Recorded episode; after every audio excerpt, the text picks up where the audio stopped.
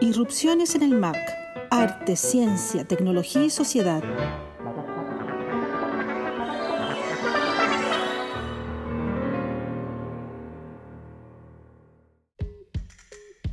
Hola, soy Alessandra Buroto, coordinadora de Media Macanilla del Museo de Arte Contemporáneo de la Universidad de Chile y junto a Mónica Bate y Claudio Muñoz te damos la bienvenida a la vigésimo novena edición de Irrupciones en el MAC. Esta tarde conversamos con la investigadora chilena Valeria Radrigán a propósito de su último libro Ciento mariposas en el celular, cuerpo, afecto y sexualidad en Dating Apps, que ayer viernes tuvimos el honor de lanzar por las redes del museo. Para Valeria, quien proviene de las artes escénicas y se ha dedicado a investigar profusamente en las relaciones entre cuerpo y tecnologías, la pregunta que guió este estudio fue precisamente qué rol cumplen las tecnologías en nuestra percepción del cuerpo, del amor o del sexo. Y en efecto, el despliegue de lo digital y la influencia de sus aparatos se ha vuelto clave en el devenir y en la producción de nuevos modelos de subjetividad, algo que no es extraño si pensamos que nos construimos en determinados contextos históricos, espaciales y socioculturales, las tecnologías son en este momento un aparato de nuestro y un sistema de nuestro tiempo. Pero ¿cuáles serían los cambios más significativos que este contexto está produciendo justo ahora? Valeria indaga en las modificaciones que las aplicaciones móviles de citas, las dating apps,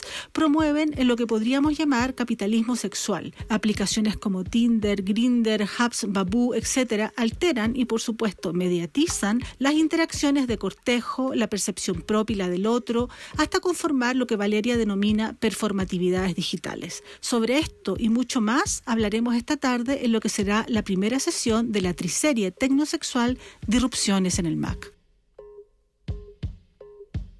Hola a todos, estamos en una nueva versión de Irrupciones. Gracias por acompañarnos esta vez, en verano, en enero, con calor. No es nada fácil, pero nada, Irrupciones se puede llevar a todas partes, así que pueden escucharlo en un parque si quieren. Y esta vez, como ya mencionó Alessandra, estamos con Valeria Radrigán, con motivo de conocer su trabajo y sobre todo su, su último libro, del que ella nos va a, nada, comentar distintos aspectos ¿no? particulares de cada una de las secciones del libro, de cada uno de los focos del libro. El libro se llama Ciento mariposas en el celular, que es un, un título que nos pareció extremadamente sugerente. Y nada, te damos la bienvenida, Vale. ¿Cómo estás? ¿Desde dónde nos estás acompañando? Hola, ¿cómo están? Agradecida de la invitación, les acompaño desde mi cama, literalmente, desde mi bed office oficial. También ahí con calor, pero disfrutando el verano, disfrutando eh, que todavía no nos han cuarenteneado del todo, así que aprovechando un poco ahí la vitamina D, los pequeños encuentros que se puedan. Así es la era COVID. Qué bueno, bueno, ¿no? Pero sí, pues hay que darle nomás, como sea. Así nomás. Y para comenzar me gustaría preguntarte cuál es el, cuáles fueron las motivaciones que hicieron que comenzaras esta investigación que es tan particular. También si quieres te puedes referir un poquito en términos contextualizantes de lo que anima esta investigación. Sí, bueno, como ustedes saben, yo llevo ya varios años 10, 15 años investigando las relaciones entre el cuerpo y la tecnología, tanto en el contexto artístico como en el cultural, ¿no? En un sentido más amplio. Y en esta ocasión, este libro que trata sobre la relación entre cuerpo y tecnología, pero ya, ¿no es cierto?, mediada por lo que son las aplicaciones de, móviles de citas o dating apps, eh, me pareció también empezar a vincular el cuerpo con otros aspectos, en este caso en concreto con el ámbito de los afectos y de la sexualidad. Entonces, en el fondo, salir un poquito como de la zona únicamente matérica, ¿verdad? De la corporalidad, que ha sido un poquito como el, sello de, mi trabajo en los últimos años, y avanzar desde allí, o sea, sin abandonar, ¿no es cierto?, e, esa zona, esa zona de la materialidad, avanzar desde ahí hacia estos otros ámbitos que de repente, no sé, ¿no? Como que aparentemente fueran como más etéreos, al menos lo que tiene que ver con los afectos. La sexualidad eh, está justamente, ¿no es cierto?, súper eh, anclada también en la materia en lo físico, en lo corpóreo, así como lo entendemos. Pero en este ámbito de las mediaciones con las aplicaciones, también hablamos de una sexualidad vivida, experimentada de modos distintos. Entonces, eh, me interesaba ver, ¿no es cierto?, cómo se estaban viviendo esos otros ámbitos en, la cibercultura. Y bueno, este proyecto en concreto surgió hace varios años atrás. Lo que pasa es que, bueno, ya todos lo sabemos, pues hay que intentar, intentar, intentar ganarse los fondos una y otra vez, postular, pegar la misma puerta y dar ciertos golpes con la misma puerta y de repente la puerta se derriba. Entonces...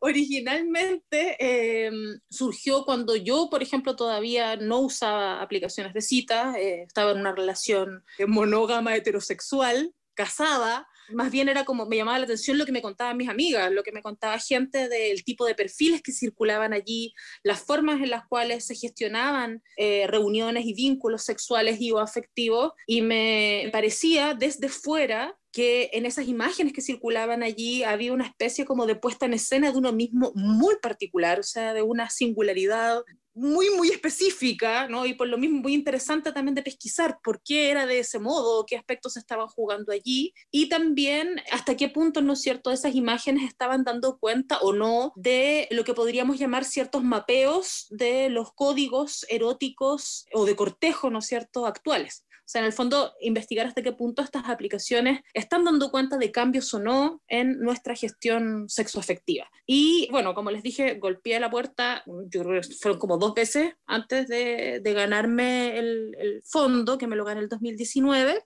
Después, claro, el año 2019 yo me separé, me separé y yo obtuve el fondo, entonces fue como ahí como que una primera crisis. Después empecé yo a utilizar las apps después vino el estallido social y después vino la pandemia.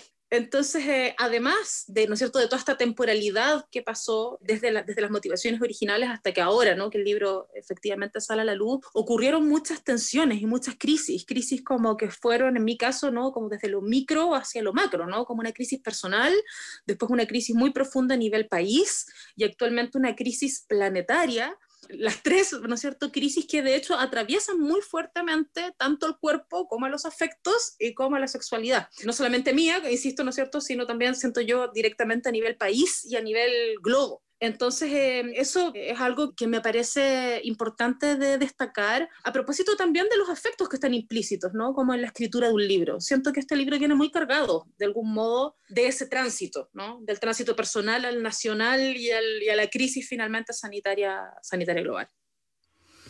Valeria, tengo muchísima curiosidad, porque yo creo que tú eres una de las investigadoras más con más publicaciones a nivel nacional. Si uno piensa en el, en el ámbito de las relaciones entre arte, ciencia, tecnología, sociedad, incluso más allá de las artes mediales, bastante más allá de las artes mediales, pero con un origen en las artes escénicas. Eh, quiero que nos cuentes un poco cuáles fueron tu primera formación y cómo esa primera formación fue haciendo esta deriva. Pero también tengo mucha curiosidad porque como exactamente tú estás diciendo ahora, el libro, aparte de venir muy cargado, hay una, una relación corporal con el libro que intuyo de parte tuya, no solamente por el hecho de, la publicación física, sino por un trabajo físico con la producción editorial. Y creo que hay una cosa que probablemente venga de una conciencia o de un abordaje muy particular, muy subjetivo, sobre la corporalidad. Entonces creo que hay una bonita articulación entre intereses intelectuales, por así llamarlo, y experiencias corporales, existenciales y sensoriales, porque no es casualidad que te hayas dedicado a los estudios mediales desde las artes escénicas, abordándolo también desde la arqueología de medio o también mirando incluso más allá de los dispositivos mismos, sino yendo hacia un análisis más, podríamos decir, de corte sociológico, pero, pero que tiene un, un germen justamente en una conciencia y un abordaje complejo, abierto, muy poco ortodoxo de el cuerpo, ¿no? Del cuerpo en, en, sus diversas dimensiones. Entonces tengo curiosidad con eso porque, insisto, yo creo que eres una de las investigadoras que más publica libros. Sí, no, total, total. Yo a estas alturas lo defiendo como una, como una postura política también de mi trabajo, ¿no? Como eh, haber optado como por el, el, camino de la escritura del libro, no solo por lo que el libro hoy en día implica como materialidad, ¿no? Sino también en lo que refiere a, al abordaje propiamente teórico que implica la escritura de un libro, que es una escritura claramente más lenta, ¿no? Que además implica temporalidades diferentes, que implica eh, espacios de densidad también, ¿no es cierto?, más profundos, pero que también implica, y ahí hay un, hay un vínculo que yo encuentro bonito, ¿no?, como con las artes escénicas, implica también mucho trabajo como de equipo. O sea, a diferencia de escribir un paper, eh, que es como en el fondo el trabajo como básico del investigador y que es bastante solitario, ¿no? Cuando escribes un libro, sí, claro, la escritura la, la puedo hacer yo sola, desde acá, desde mi web office o desde donde sea, pero hay inevitablemente un momento en el que la propia gestión editorial te demanda del vínculo con editores. En este caso particular, el libro viene con ilustraciones, ¿no? O sea, tuve que trabajar también con la ilustradora, con Rebeca Peña, con Simón Lorca, que fue el diseñador, diagramador, que también se hace un trabajo en conjunto. Bueno, después además, ¿no es cierto?, con todo un equipo de prensa, de publicidad para poder difundirlo, etcétera. Entonces, el trabajo no es en absoluto eh, solitario, como es el trabajo del investigador, como del académico tradicional, sino que es un trabajo que se abre también a la dimensión del trabajo en equipo. Y yo creo que eso sí que lo traigo desde, como una herencia desde las artes escénicas y que lo, lo asumo muy profunda y muy positivamente. Eso como por una parte, ¿no? Por otra, sí, yo creo que el trabajo con las artes escénicas, claro, si bien yo ahora no, no, estoy metida en eso, sí también dejó marcas muy, muy profundas en mí en lo que respecta a pensar el cuerpo siempre desde la experiencia. O sea, mis, mis libros, bueno, y también los papers, porque de repente me tengo que mandar, me tengo que mandar no artículo, ¿no?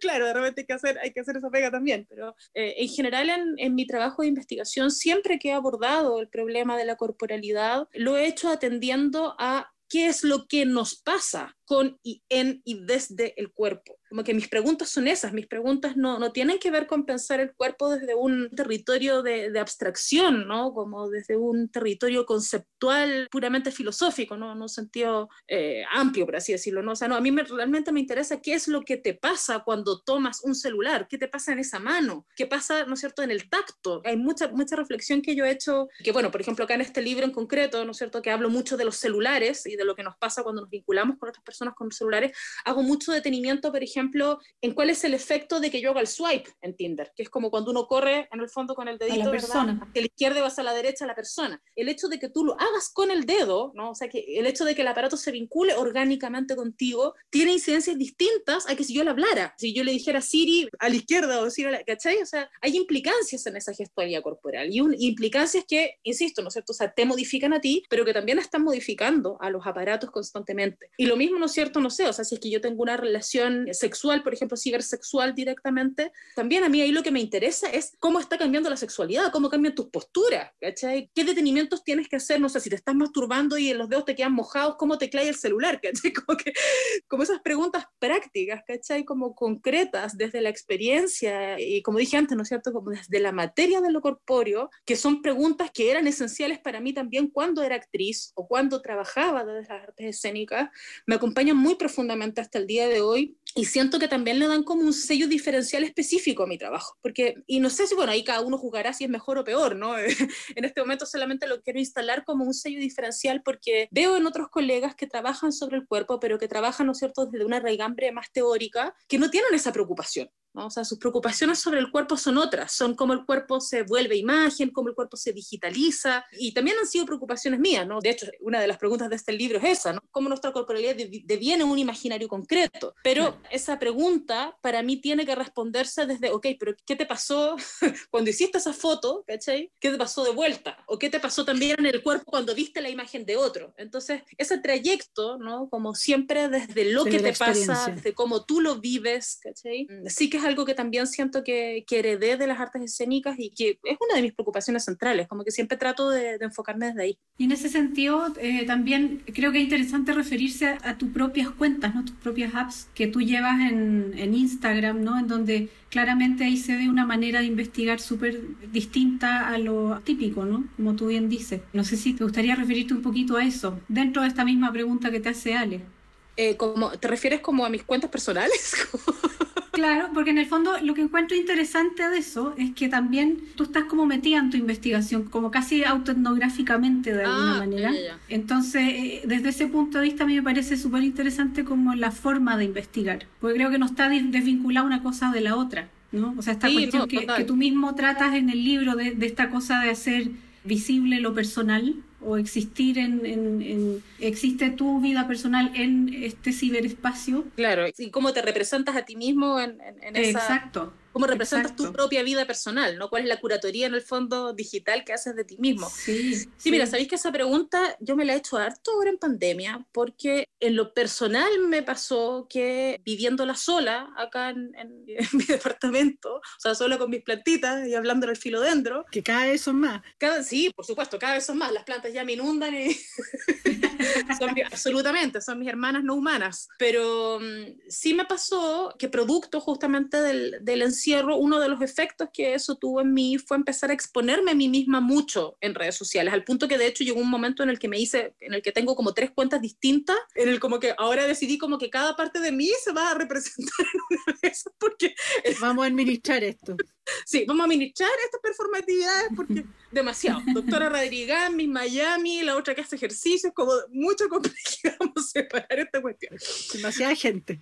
Entonces, claro, como que sí que esta como sobreexposición de mí misma en la red, eh, me pregunté mucho cómo a qué se debía. Una de las razones como que me di en esa autobúsqueda fue como, claro, la necesidad en el fondo de, de compartir con alguien, porque estaba como súper sola, o sea, de no hablar solamente con las plantas, pero también como de tener una especie de, de necesitar testigos, ¿no? Como de que sí que estoy viva, sí que hay algo que está pasando, sí que hay algo que se está modificando. Las cosas que estoy haciendo no las estoy haciendo solamente acá, sino que tienen alguna incidencia en el afuera. Y creo que, bueno, creo que eso lo he visto también en otras personas, creo que a varias personas nos pasó algo similar en esta época de encierro. Y creo que eso agudizó también esa pregunta por lo que yo en el libro llamo las performatividades digitales, o sea, las formas a través de las cuales nos representamos en Internet, ¿no? Esta curaduría que es uno de, uno de uno mismo, ¿no? O sea, el por qué me tomo una selfie desde arriba o desde abajo, el por qué decido hacerme tres cuentas distintas para mostrar tres personalidades de mí. Para no renunciar a ninguna parte de mí, algo así. Exacto, además, ¿cachai? Porque las tres partes son, o sea,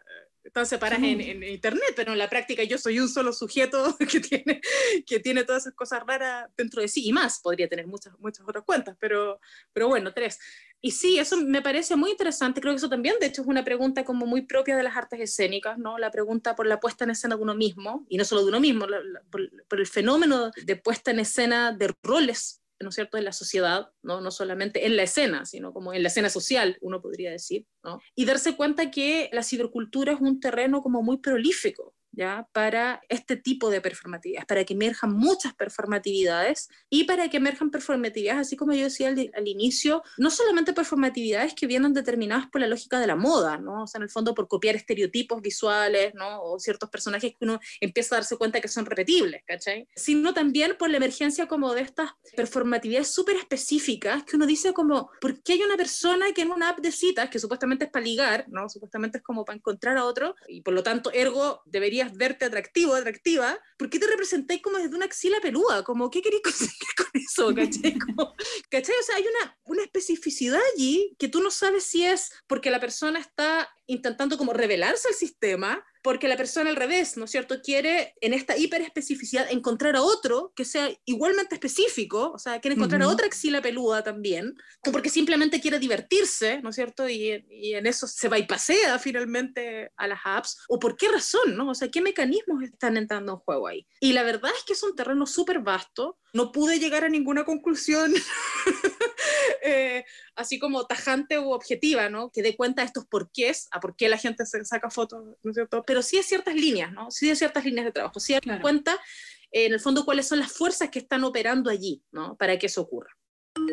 Comencé en esto de conocer gente en la web alrededor del 2003. Lo hice porque soy bastante torpe conociendo gente personalmente. Pasé por varias plataformas, Latin Chat, Chat de Terra y luego las aplicaciones de citas. Las usaba tanto para contactos de citas o cosas sexualmente escritas. Nunca he follado con alguna de mis citas. En la red me ocultaba y permitía desbordarme sin miedo a que me lastimaran. Los hombres en general son muy ansiosos en estas aplicaciones. Sienten que si ellos te hablan y hay una mínima comunicación, tienen el derecho de exigir que les correspondas. No pensé que pudiera darse en un medio social, así como en la realidad, pero pasa. Yo en Tinder no le doy corazón a cualquiera. Hay perfiles diferenciados en la aplicación. Están los demasiado bellos para ser ciertos. A eso no les doy corazón, porque son irreales. bellísimos, perfil ABC1, modelos. Están los sporties, esos que tienen fotos haciendo trekking, ciclismo u otro deporte extremo. También se van descartados porque yo no muevo ni un pie. Están también los floreros, esos que tienen su foto en algún lugar exótico del planeta, como Machu Picchu o el Mar Caribe. Esos se van descartados porque demasiada pretensión para una. Y por último, los normales. Gente como uno, con fotos con gatos, tomando una cerveza y siendo gente común. Esos éramos como la mitad del público. Yo no tengo suerte en Tinder. A pesar de tener un perfil cercano a ellos. No sé por qué. No logro match. Simplemente.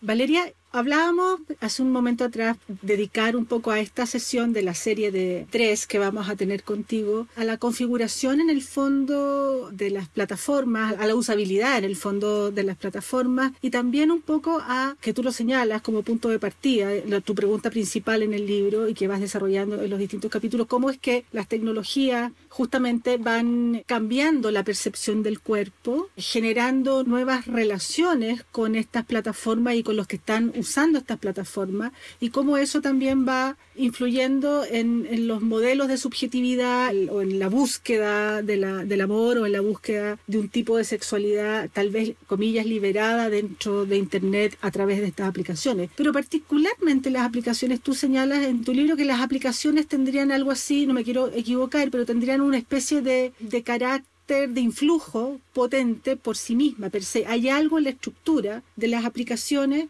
que, bueno, como son finalmente basadas en una estructura algorítmica, son un conjunto de instrucciones que van a ir estandarizando determinadas conductas y lo que más me pareció interesante es que junto con detectar esa como conductividad al mismo tiempo tú eres capaz de decir, a pesar de eso, más bien no a pesar, sino con eso, junto con eso, se aparecen unas especificidades o, aparecen unas conductas muy particulares. Casi como que el uso, el tipo de uso, el tipo de relación que se está construyendo también es como, valga la redundancia con, con la editorial que sacó tu libro, también tiene una especie de oxímoron esta relación. Hay una especie de estandarización conductual por una parte, y por otro lado, la subjetividad o la hipersubjetividad va aflorando de unos modos curiosísimos o extraños, como tú dices, ¿no? que en todo caso aparecen muy evidentemente, tal vez medios camuflados, pero tienen, cargan, portan cierta elocuencia en medio de esa especie de estandarización.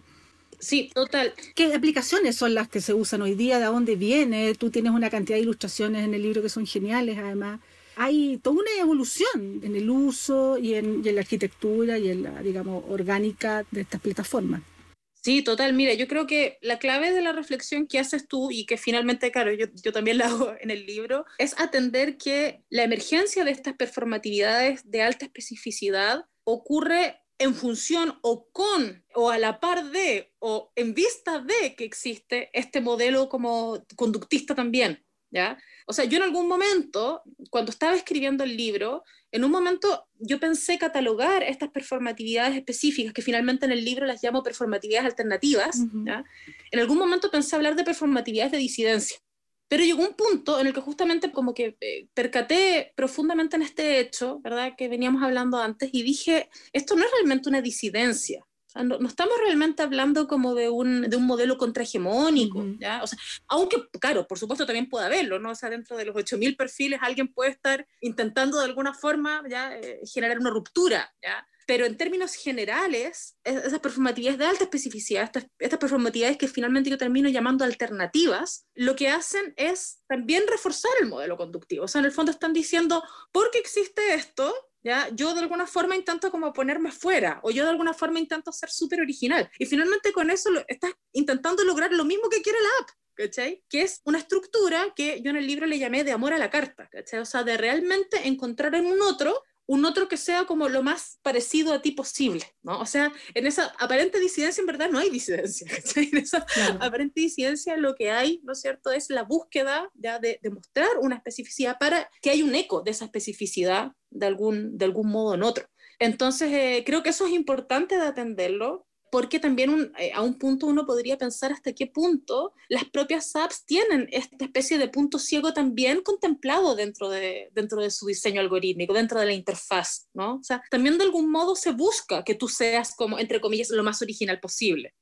Entonces, eh, bueno, esto tiene obviamente una lectura bien apocalíptica que uno podría hacer, ¿no? Como bien tecnofóbica, ¿ya? Siempre está ese riesgo, ¿verdad? Como decir, eh, claro, somos solo commodities. Incluso tú hablas en una parte de que eres operario de un sistema, ¿no? Sí, totalmente, ¿cachai? O sea, eh, de hecho, o sea, estás trabajando gratis para las apps, ¿no es cierto? En la medida en que a la vez, ¿no es cierto?, les, estás entregando tus datos de Instagram o de Spotify o de las aplicaciones que tengas en común, les estás diciendo, ¿no es cierto?, cuáles son tus gustos, las cosas que te gustan, o sea, evidentemente, ¿no es cierto?, hay un, hay un interés de mercado también allí. Pero claro, ¿no es cierto?, eh, más allá de toda esta, de esta lectura como apocalíptica y tecnofóbica, a mí también me parece interesante pensar en cuáles son las derivas ¿no? finalmente de esa app. Y, ahí me encontré, y ahí hablo tanto desde mi propia experiencia personal con el uso de las aplicaciones hasta las propias entrevistas que hicimos a usuarios, eh, tanto entrevistas directas como anónimas a través de encuestas, focus groups, o sea, los, diferentes insumos ¿verdad? Eh, que, que utilizamos para la investigación, me encontré sorpresivamente con que muchas personas hablaban ya que igual habían terminado teniendo relaciones importantes, y cuando hablaban de importantes lo decían tanto desde la perspectiva de la durabilidad de la relación o desde la perspectiva de la intensidad, ¿no? de la sincronía que habían logrado tener con otra persona, tanto en términos sexuales y o afectivos, ¿no? y que también se habían configurado historias. ¿Cachai? Y esas historias a mí me parece que también tienen un punto de intrazabilidad que me parece interesante y que me parece bonito, ¿no? este alto modelo conductual, ¿cachai? Como es súper inserto en, en, estas lógicas de un mercado sexual, de una economía de los afectos, ¿cachai? Como todo súper modulado. Esta puerta de entrada, ¿verdad? Que es así como tan codificada, finalmente igual tiene ciertas salidas a puntos ciegos, como fuera de la red, ¿cachai? Finalmente igual hay historias que te configuran a ti y que configuran al otro y que como que se disuelven en el fondo como también en la, en la propia vida, eh, y eso es interesante también, creo que eso es interesante y, y, creo que es allí en el fondo donde sí se jugaría a lo mejor cierta disidencia. Pero bueno, no, finalmente no alcancé a reflexionar tampoco tanto sobre eso en el libro, solo quedó como en las conclusiones, como que lo tiré por ahí esa constatación de que finalmente las afectividades son construibles, digamos, las relaciones afectivas son construibles de manera intensa, prolongada, significativa, desde una relación que en un sentido puede parecernos muy abstracta por la naturaleza del medio, pero que al mismo tiempo implican justamente el cuerpo físico, ¿no? Las afectividades, las emociones, la cognición, las relaciones espaciales, la relación con los aparatos, es física y es concreta, es decir, nunca vamos a ser completamente un bit, digamos. Exacto. Por lo tanto, la experiencia puede tener esa intensidad o esa presencia en la vida social moderna, esa presencia importante en la vida social moderna desde una condición que es, de nuevo con la idea del oxímoron, está como en las antípodas de la herramienta propiamente La herramienta podría ser puramente digital, pero en ese sentido es imposible pensar las herramientas puras, porque las herramientas van con, y en este caso van con una corporalidad absolutamente concreta, física, pero a la vez líquida, en el sentido de que es capaz de meterse. Eh, hay una especie de acoplamiento, ¿no? Un acoplamiento entre la dimensión corporal, matérica, cognitiva, sensorial de los cuerpos y su expresión transformada en, no quiero llamarla dato, pero transformada en esta otra forma, ¿no? Y que implica otras performatividades, como tú bien dices. Es curioso también eso, porque no, evidentemente nos pone en la aceptación de que finalmente es la mixtura de las cosas y no en modelos puristas de que vamos a finalmente a disolvernos en el ciberespacio. Absolutamente, concuerdo 100% contigo. Eh, bueno, esa es de hecho una de las problemáticas centrales que yo trabajé en mi tesis doctoral, porque justamente me interesaba trazar como una especie de, constante ¿no? En, en, la relación entre cuerpo y aparatos, desde el Australopithecus hasta lo que yo llamo las criaturas pixel, o sea, tanto en la relación que tú estableces con un martillo, ¿cachai? Como con una herramienta, ¿no es cierto?, en el sentido como más, eh, más puro, más matérico y más simple, de alguna manera, o sea, tanto en esa relación como en la relación que hoy día establecemos con un celular, en ambos vínculos, ¿no es cierto?, se produce esta dimensión como del ir y venir, ¿no? Como de proyectarse en, este objeto y a, la vez, ¿no es cierto?, que ese objeto te modifique. Entonces, es muy interesante, ¿no es cierto?, cómo uno puede trazar, ¿no es cierto?, esa continuidad como en la historia de la humanidad y en su relación, ¿no es cierto?, con los aparatos. Pero ahí yo creo que, claro, la diferencia clave está en como la diferencia entre la herramienta y el aparato, ¿no? O sea, claramente las diferencias tanto de expansión como de introyección de un martillo con un celular son claramente distintas. Las cosas que yo puedo hacer con un martillo y las cosas que yo puedo hacer un celular tienen consecuencias muy distintas, insisto, ¿no es cierto?, tanto en el afuera, o sea, tanto en este proceso de exteriorización del cuerpo, como en lo que se viene dentro, ¿no? Atendiendo, por supuesto, que el dentro y el afuera también es problemático, lo que queráis, ¿ya? Pero, ¿no es cierto? Eh, y esa distinción, ¿no es cierto?, eh, creo que es importante hacerla, aún atendiendo esta dinámica de continuidad, ¿no? O sea, la relación que hoy en día que tenemos con los celulares es distinta a la que teníamos con el teléfono análogo, y es distinta a la que teníamos como con las cartas. Hay cosas que se van heredando, eso también eh, lo sabemos, ¿no es cierto? ¿verdad? Nuestro modo de apropiarnos de las nuevas tecnologías siempre viene con una remediación de la tecnología anterior, pero siempre es importante, eh, siento yo también, considerar las tecnologías dentro de su contexto, dentro de su contexto temporal, de su contexto eh, cultural, de su contexto geográfico, económico, político, etcétera. Y por eso en este libro también para mí era importante centrarme hice varios como focos ahí, ¿no? O sea, hablar de dating apps en Chile, por ejemplo, ¿verdad? O sea, ¿qué pasa con las aplicaciones en el contexto chileno? Los modelos que yo analizo de performatividad son modelos que yo registré aquí. Luego también me interesaba, por ejemplo, que los usuarios a quienes eh, abordáramos fueran personas que no fueran nativos digitales, ¿sí? O sea, personas que hubieran vivido el tránsito entre una relación, entre comillas, tradicional, como nosotros a lo mejor lo conocimos en nuestra adolescencia, ¿verdad? De, claro, como de que le pasaba ahí el teléfono a alguien en un papelito en la disco y bueno, ojalá me llame. Claro. ¿Cachai? Como de ese mundo, o del mundo, o incluso del Latin Chat, ¿cachai? Eh, hasta ahora, o sea, personas que hubieran vivido un tránsito y por lo tanto pudieran dar cuenta de cierto antes y después en el uso de las aplicaciones móviles de citas y atendiendo también, ¿no es cierto?, a la materialidad de lo que implica la web 3.0 estas interfaces y el vínculo de este tipo de celulares con nosotros, ¿no es cierto? Que es distinto, o sea, es muy distinto que tú andes trayendo la aplicación de móvil de citas contigo todo el tiempo y que además, ¿no es cierto?, te puedas, puedas geolocalizar, por ejemplo, a un potencial pretendiente. Es muy distinto eso a la experiencia que a lo mejor teníamos en los 2000 de sentarnos frente a un computador en Latin Chat. Para eh, encontrar una cita en línea. Entonces, todas esas especificidades, ¿no? Es súper importante atenderlas a efectos de generar estos marcos de diferencia entre la relación que se tiene con las herramientas, con los aparatos, con el cuerpo, ¿no? Ahí es donde uno va marcando como los puntos clave, ¿no? Para la discusión.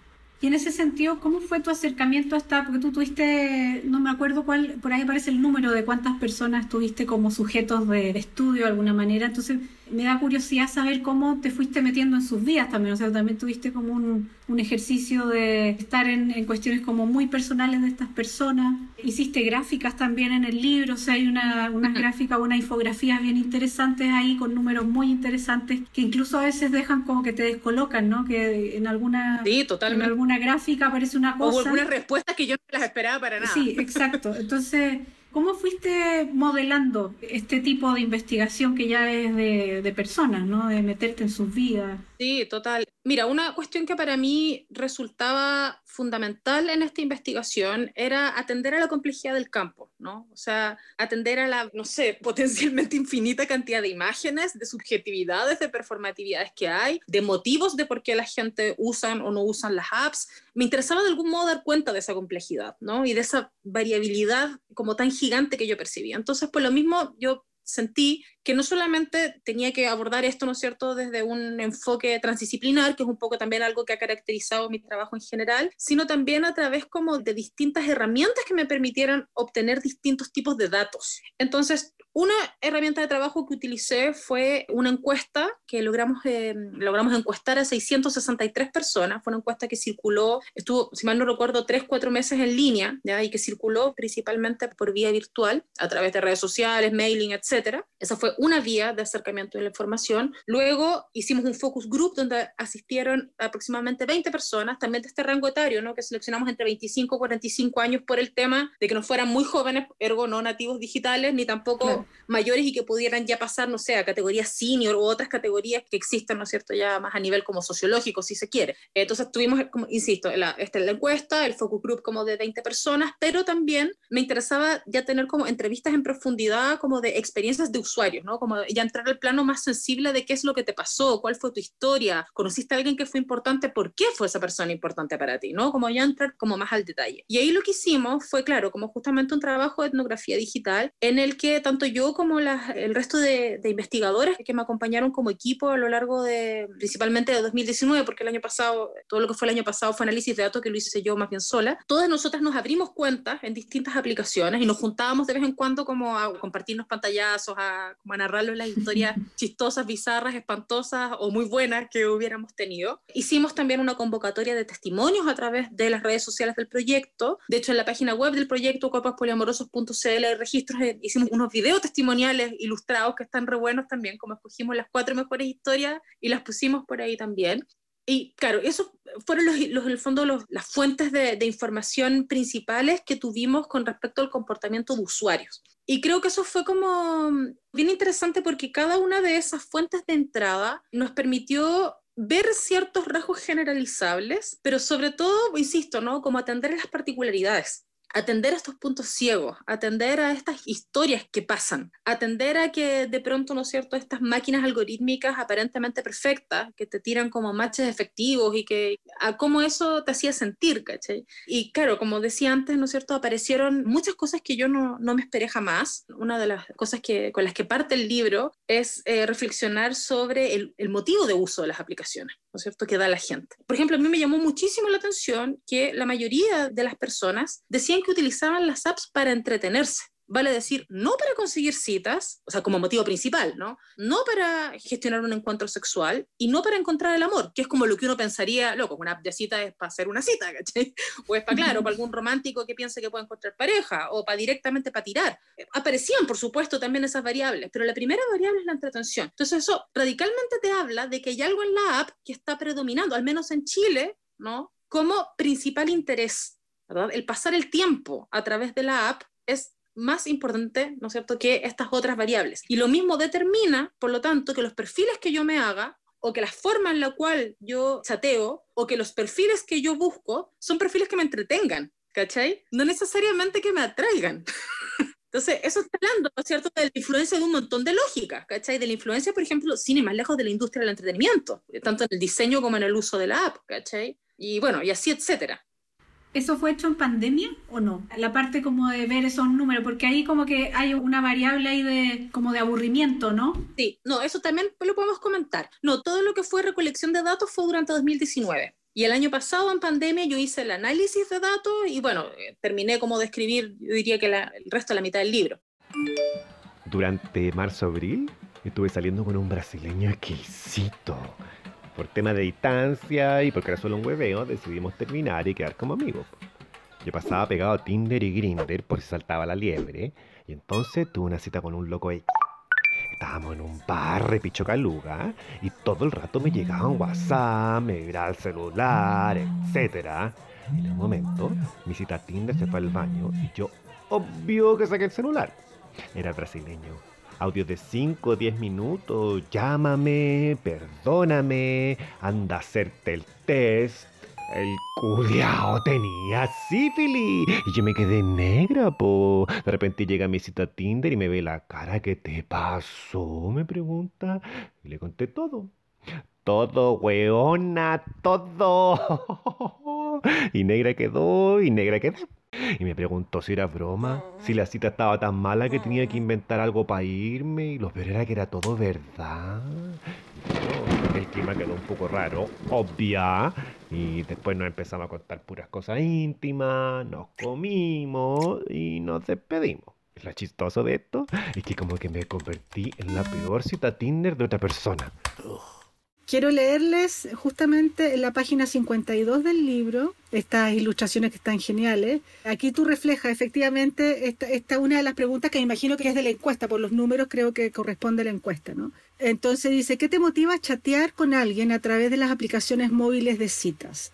199 personas señalan curiosidad por saber qué va a pasar, ¿cierto? 156, mm. que el perfil me parezca muy atractivo. Y 102 personas estar aburrido y querer entretenerme. O sea, ahí tenéis tres de qué es lo que puede pasar en este tipo de cosas y el tema de, entretenerme. Y luego después tú haces una, digamos, pones un segundo nivel que tiene que ver con la posibilidad de concretar una cita, que fueron solamente 83 respuestas para eso. 73 personas responden que la otra persona tome la iniciativa para conversar. 37 personas que dicen querer salir pero no tener con quién y 13 personas, bueno, otras que clasificaste en otra. Bueno, supongo que esto viene justamente de la encuesta, por los números te digo, pero... pero... Sí, todo esto viene de la encuesta.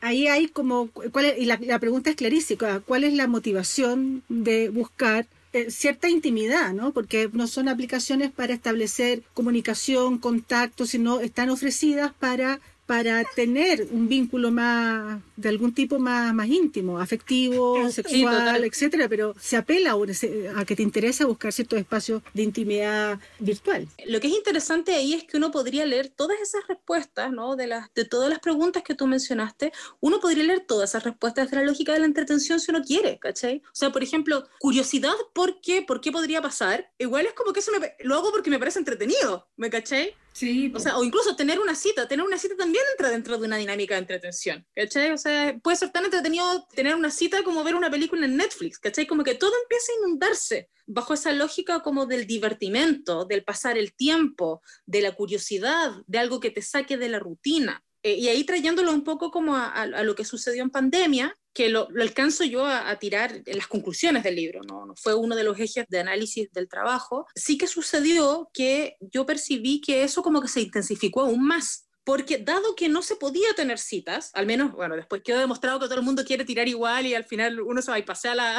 la cuarentena, pero, pero en un primer momento, cuando estaba todo como realmente más rígido, ¿no? Y, y con cuarentenas que además eh, imposibilitaban juntarse en, en, lugares del tipo bares, discotecas o incluso eh, de departamentos, ¿no? Mi edificio, por ejemplo, lo bloquearon, no podía entrar ni mi mamá de visita, ¿cachai? Entonces, todo eso intensificó esta idea como del entretenimiento online, del pasar el aburrimiento del encierro con otras personas y empezó a reactivar lógicas que conocíamos desde antes del mundo de las aplicaciones móviles de citas, ¿no? Empezó a reactivar lógicas que uno reconocía, por ejemplo, en el Latin Chat, ¿verdad? Que era quedarse eternamente hablando. Y había mucha gente que ponía eso, como, ¿qué buscas en esta app? Como una buena conversación. Y ojalá, bueno, a lo mejor después que se acabe la pandemia, juntarnos. Y yo decía como, ¿qué onda esta gente que se junta a conversar como por una app? Lo encuentro muy aburrido. Y yo, de hecho, bueno, ahí terminé como, ahora llevo como cuatro meses de abstención que no uso las apps porque me empezó a parecer muy, a mí me empezó a parecer muy aburrido como esa especie como de entretención cerrada en sí misma. Ese otro encierro. Claro, claro, como que es otro encierro al final. Pero empezó a suceder mucho. Yo considero que eso se exacerbó en pandemia un montón. Es interesante eso del, del, Latin chat, porque yo recuerdo, a ver, esta era como una práctica muy común, ¿no? De, sí, de nuestras generaciones de transición, que era como la novedad de encontrarse con alguien ahí. Yo, yo hacía relación como a buscar la radio, las radios en la SW, que uno escuchaba como radio rusa. Bueno, esta cuestión cuando aparece el Latin chat también tenía algo de eso, como misterioso, como estáis hablando con alguien en quizás dónde y sí, pues tenía esa cuestión de hablar por hablar. Y yo creo que en el fondo cuando aparecen estas apps como que le ponen un marco conceptual de, de que es para citas. Pero yo creo que finalmente igual permanece este ánimo de, conversar por conversar. Me imagino que hay algo de eso. Sí, a mí me llamó mucho la atención eso, como gente que de verdad, como que lo único que quería era conversar. Y eso yo al, al, menos no lo, no lo percibí tan fuertemente antes de la pandemia. Claro, había gente como que te hablaba todo el rato, pero, pero así como eternamente solo conversar. Me encuentro súper interesante eso. Y estaba pensando también en, en, otro asunto que también tiene que ver con las aplicaciones, que es esta suerte de, de amor bajo instrucciones, ¿no? Como de, o, de sexo bajo instrucciones, de la cuestión algorítmica, de qué tan, lo mencionaste un poco, o sea, de, de qué tan efectivas son estos match a partir de instrucciones algorítmicas o de quizás hay inteligencia artificial ahí ahora, no lo sé No sé si hablaste de eso, le preguntaste eso a tu entrevistado, porque lo encuentro súper interesante eso. ¿Le, ¿Le chuntan más que una mismo o no? no, no, y eso es lo interesante. No, eso es lo interesante. Eso es bueno. Lo interesante que me parece que hay ahí es que en toda la lectura teórica que yo pude levantar, ¿no es cierto?, eh, relativa al, a, teorías de funcionamientos del algoritmo, de, principalmente de Tinder, ¿no?, que es como la, la más conocida, la más usada, etcétera. Bueno, ese algoritmo es como secreto, es como, no sé, es como el Papa Nicolau de la Reina Isabel, ¿cachai? Es como nadie sabe. no se puede acceder a esos resultados. Hay un libro que se llama eh, El amor en la, era de Tinder, de una periodista francesa que se llama Judith Duportail, que de hecho la cito bastante en el libro, y ella intenta, de hecho, como contactarse con el CEO de Tinder, ¿cachai? Para que le dé el algoritmo, o para que al menos le explique, ¿no? Como cómo funciona esto, por qué tú me estás haciendo match como con este sujeto, ¿cachai? Y lo que es interesante es que, insisto, ¿no? En toda la lectura teórica que yo pude pesquisar, siempre se habla como de esta alta tasa de éxito, ¿no? Como de que mm, de que los matches son súper efectivos, que de algún modo la plataforma sabe generarte un target ¿ya? de candidatos que van a ser muy potencialmente atractivos para ti y tú para ellos. Y de hecho, el éxito de las aplicaciones móviles de cita en gran medida se ha explicado por eso, como porque por alguna razón, ¿no es cierto? Serían eficaces. Claro, te, te, logras emparejar con gente que, que, te da onda, ¿no? Y cuando digo emparejar me refiero, o sea, no como de establecer una relación de pareja, ¿no? Sino que, salir. claro, de empatarte, salir, tirar, generar una conversación, lo que sea. Pero en mi experiencia, en la experiencia de mis compañeras y en lo que, en las entrevistas que pudimos tener con usuarios, eso no es así. Como que todo el mundo, de hecho, está muy sorprendido de por qué crees que le sale a esta gente. ¿No? Todo el mundo está muy sorprendido de que pasa mucho rato haciendo, haciendo crucecita a la izquierda, como de qué onda este sujeto, ¿por qué me sale este tipo de gente? Ahora, eso también mucha gente mencionó que finalmente les empezó a parecer también atractivo, porque empezaban, claro, ¿no es cierto? Se habla como de ampliar el círculo, ¿cachai? Como que se habla de que también te permite como salir de algún modo de, de tu zona de confort y en lo personal, por ejemplo, sí me pasó que yo terminé conociendo gente que jamás habría conocido en la vida real, pero que no sé, pues la me la mostró, yo dije, esto se ven bastante bien, veamos qué pasa, y, y, finalmente, claro, había una onda. Pero las experiencias de, de, los usuarios, al menos en Chile, a quienes nosotros pudimos acceder, me revelan de que no es tan efectivo. O que no hay algoritmo. Claro, que de hecho termina siendo igual el máximo fracaso, ¿no? lo cual también refuerza lo que es el amor. El amor es el máximo fracaso, ¿cachai? Todo... y ahí yo creo que está la gracia también, ¿no? Como en que uno se sigue exponiendo a fracasar constantemente en este tipo de cosas. Me surgen inmediatamente dos situaciones. Primero, estos espacios son espacios ficcionales, donde uno, por más que le sea a uno imposible salirse tanto como de ciertas características que, que sabe, que se reconoce, uno no podría ser que, que uno las, las características que pone en, la, en el perfil la verdad, desde dónde las lees después, las vas a leer probablemente desde tu comillas yo genuino y no desde ese yo desplazado que es una representación un poco, ¿no? Como decía los resultados de esta pregunta por la motivación en tu encuesta, que en realidad buscan otras cosas. O sea, en el fondo están probando, en el fondo están buscando conversación, buscando como más bien una especie de abrir puerta, pero a la mm. hora de entender por qué me llega tal o cual sujeto, uno no lo está percibiendo desde ahí, sino lo está percibiendo tal vez desde el yo genuino, por decirlo de alguna manera atroz, digamos. Entonces se produce también una especie de dislocación de esta construcción del yo, ¿no? Y es por eso que es tan mm. interesante esto del ejercicio de la representación, a pesar de estos espacios como de este sistema de instrucciones, porque finalmente la representación que está ahí ocupa tu tiempo real, o sea, digamos, tu día real, tu tiempo real está dedicado en función de esa ficción que te han invitado a, construir como un juego. Más bien es como hay una componente lúdico, absolutamente 100% lúdico. Que también es entretención, ¿cachai? que también es 100% entretención. O sea, eh, es como si hubiesen encontrado un, un mercado lúdico abierto, pero con otros juegos que no son los juegos de los aparatos, del dildo y etcétera, son la relación como un juego, la seducción como el juego. Absolutamente. Y por ahí hay una frase, ¿no es cierto?, que yo pongo en el libro que, claro, como que es un juego muy exitoso porque es un juego en el que no hay nada que perder.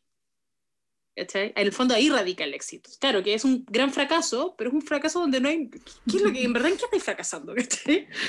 Si alguien no te hizo match, hay 8.000 candidatos más. Mañana te metís y vayas a tener 90. O sea, no... Y probablemente no, se vaya a sufrir mucho. Se te olvida también. O sea, un, un flujo digital tan grande de, de, información, de datos y de imágenes que, se te olvida. Ahora, tú planteaste un tema interesante, Alessandra, que era este tema como de la dislocación, ¿no? Como entre quién es uno y, y qué elementos de ti mismo decides mostrar tanto en tus imágenes como la descripción que haces de ti mismo en, tu perfil. ¿no? Y cómo eso circula en dimensiones paralelas. Digamos. E, exacto. Y creo que eso es súper interesante porque justamente lo que decías, ¿no? o sea, muchas veces el juicio que hace uno de qué la app me muestra esta gente, ese juicio lo hace uno a lo mejor como desde otra de las personalidades que tenéis, no desde la personalidad que mostraste en la app. ¿cachai? Y ahí también de repente pasa, ¿no? eh, y me ha pasado a mí misma y, y le ha pasado a mucha gente con la que he conversado, que de repente uno jura que está dando cierta imagen de sí mismo, ¿cachai? Como, ah, no sé, aquí no, me veo súper bien, escucho que me veo seria, ¿cachai? Como que, y en verdad no. no es, es como, y le mostré tu perfil a otra persona y dice, loco, pero en verdad quería mostrar estas imágenes como, acá estáis diciendo otra cosa. Entonces, eh, es interesante cómo ese fenómeno de construcción de uno mismo va a ser efectivo y operativo en la medida en que uno también se va interiorizando de esas reglas del juego.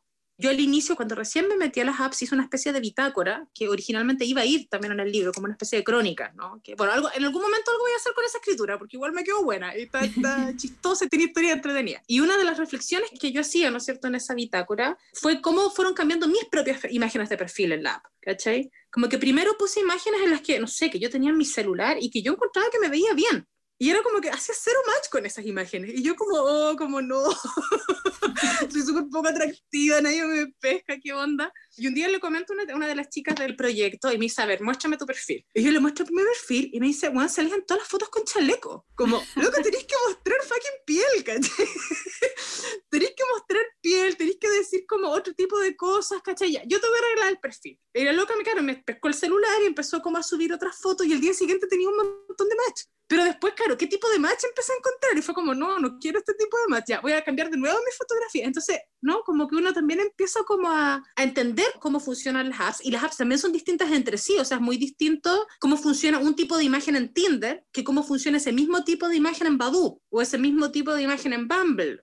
¿No? Cuéntanos de eso, porque uno de los aspectos más, no sé si novedosos, pero efectivamente atractivos de la, de la investigación es que tú te centras en Chile, que es también como decir, ok, vamos a meternos desde nuestra idiosincrasia, desde nuestro contexto, nos vamos a situar acá. Y por lo tanto hay un conocimiento de causa, digamos, de porque formas parte de esta cultura y de sus microculturas, digamos, y tienes esta performatividad también de investigadora, testigo, testimoniante. Entonces tú dices, ok, hay, hay las, las aplicaciones han sido estas, son las que más estudié, pero hay diferencias. Entonces hay, tal vez la oferta es con nosotros puedes representarte incluso de estas otras maneras y etcétera, etcétera. Entonces hay una competencia, el mercado es la representación, algo así. Totalmente. Entonces es, claro, la metodología es el juego, pero el objetivo del juego es la representación y me imagino que entre medio van ganando pero miles de monedas y los datos fluyen y fluyen y fluyen y fluyen pero finalmente hay una conductas que también ocurren a partir del uso. Entonces es interesante que tú nos cuentes como eso no chileno, porque no es lo, lo idiosincrático, sino este lugar del mundo con este uso aquí. Sí, a ver, quería como reflexionar dos cosas en relación a, a, lo que señalas. Primero, claro, en términos de reconocer ciertos patrones de conducta de, de, los chilenos en las apps, la verdad es que no logré llegar como a ninguna conclusión muy, muy tajante porque tampoco tuve comparativas, ¿cachai? Como por ejemplo, cómo se usan las apps en Italia o qué pasa cuando utilizáis las apps en Argentina. La gente, y, y bueno, yo misma que de repente he chateado con, con personas de otros países en las apps, sí tienen ciertos comportamientos, no sé, que uno podría decir son más o menos directos, usan más o menos el humor, ¿no? Como cosas de ese calibre, pero que tampoco me atrevería a decir que son generalizables. Sí hay algo que a lo mejor es bastante propio como de nuestra idiosincrasia, que es un cierto tipo de humor en la representación de uno mismo, que al parecer, pero más esto ya en el ámbito de las opiniones, ¿no? Del uso, al parecer eso no sería como tan usual en otros países, como esto de representarse ponte tú a ti mismo como desde la axila pelúa, ¿cachai? Como o salir como al lado de un pato gigante de hule. como que Ahora, no sé, también luego hay unos, unos, eh, bancos de imágenes gigantescos de Tinder, por ejemplo, en Gringolandia, y también hay cosas absurdas y súper chistosas, pero no como con este tinte, claro, como ridículo, ¿no? De hecho, una de las conclusiones que yo tengo es que no se me ocurrió cómo expresarlo de otra manera, ¿no? Como que las personas, una de mis conclusiones es esa, las personas en las apps somos muy ridículas no sé cómo, eh, no sé qué otra palabra, a lo mejor más académica, utilizar para referirme a eso, ¿no?